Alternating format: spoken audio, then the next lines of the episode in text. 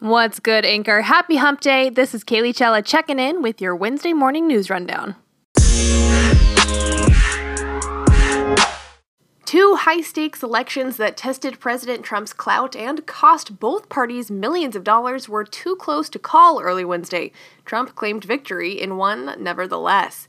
In Battleground, Ohio, the president took credit for Republican Troy Balderson's performance, calling it a great victory, even though the contest could be headed to a recount. Democrats could also celebrate their showing in a district that has gone Republican for decades. Democrat Danny O'Connor told cheering supporters, quote, We're not stopping now. He said he'll reprise his campaign against Balderson from now through November's general election.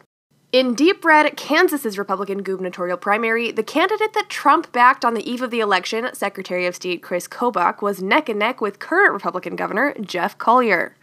The day's races in five states, like many of them before, tested the persistence of Trump's fiery supporters and the momentum of the Democratic Party's anti Trump resistance. The results were helping determine the political landscape and Trump's standing within his own party as the GOP defends its House and Senate minorities this fall. The largest wildfire ever recorded in California needed just 11 days to blacken an area nearly the size of Los Angeles, and it's only one of many enormous blazes that could make this the worst fire season in state history. Some 14,000 firefighters from as far away as Florida and even New Zealand are struggling to curb 18 fires in the midst of a sweltering summer that has seen wind whipped flames carve their way through national forest land and rural areas, threaten urban areas, and incinerate neighborhoods. Mark A. Hartwig, president of the California Fire Chiefs Association, said, quote, for whatever reason, fires are burning much more intensely, much more quickly than they were before.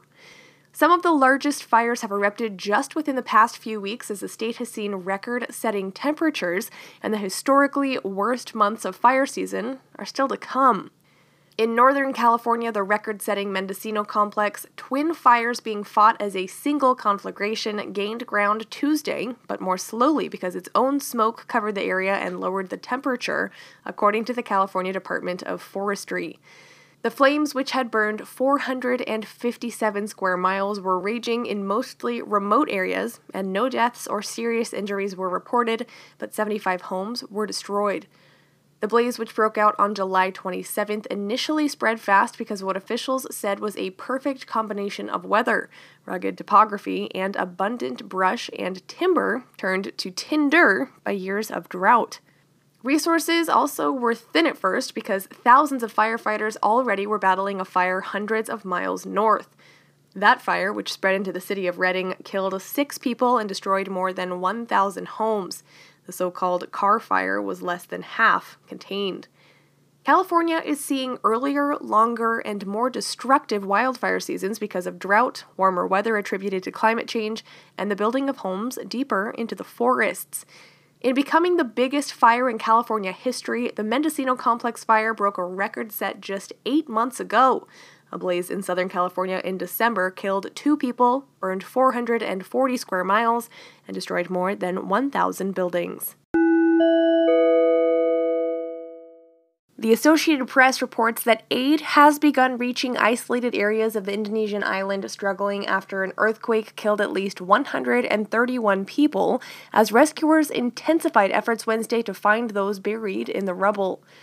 Volunteers and rescue personnel erected more temporary shelters for the tens of thousands left homeless on Lombok by the magnitude 7.0 quake on Sunday evening.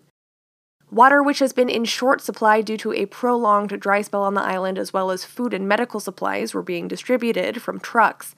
The military said five planes carrying food, medicine, blankets, field tents, and water tankers left Jakarta for the island early Wednesday. Still, government assistance was barely a trickle in the West Lombok village of Kekait, where Zulas Triani, an elementary school teacher who was sharing a tent with 30 others, said they had received only a basket with three noodle packets, five eggs, and a small ration of water. Triani said, quote, My house was flattened. We were all frustrated to live like this, in a tent, without certainty. Where should we go if we have no house anymore? Nowhere to live. I don't know how to rebuild on my own. We're all relying on the government to help. I do hope the government can help. The National Disaster Agency's spokesman said 131 people were confirmed dead, up from 105 announced Tuesday. He said reports of other deaths still needed to be verified and the toll is expected to increase.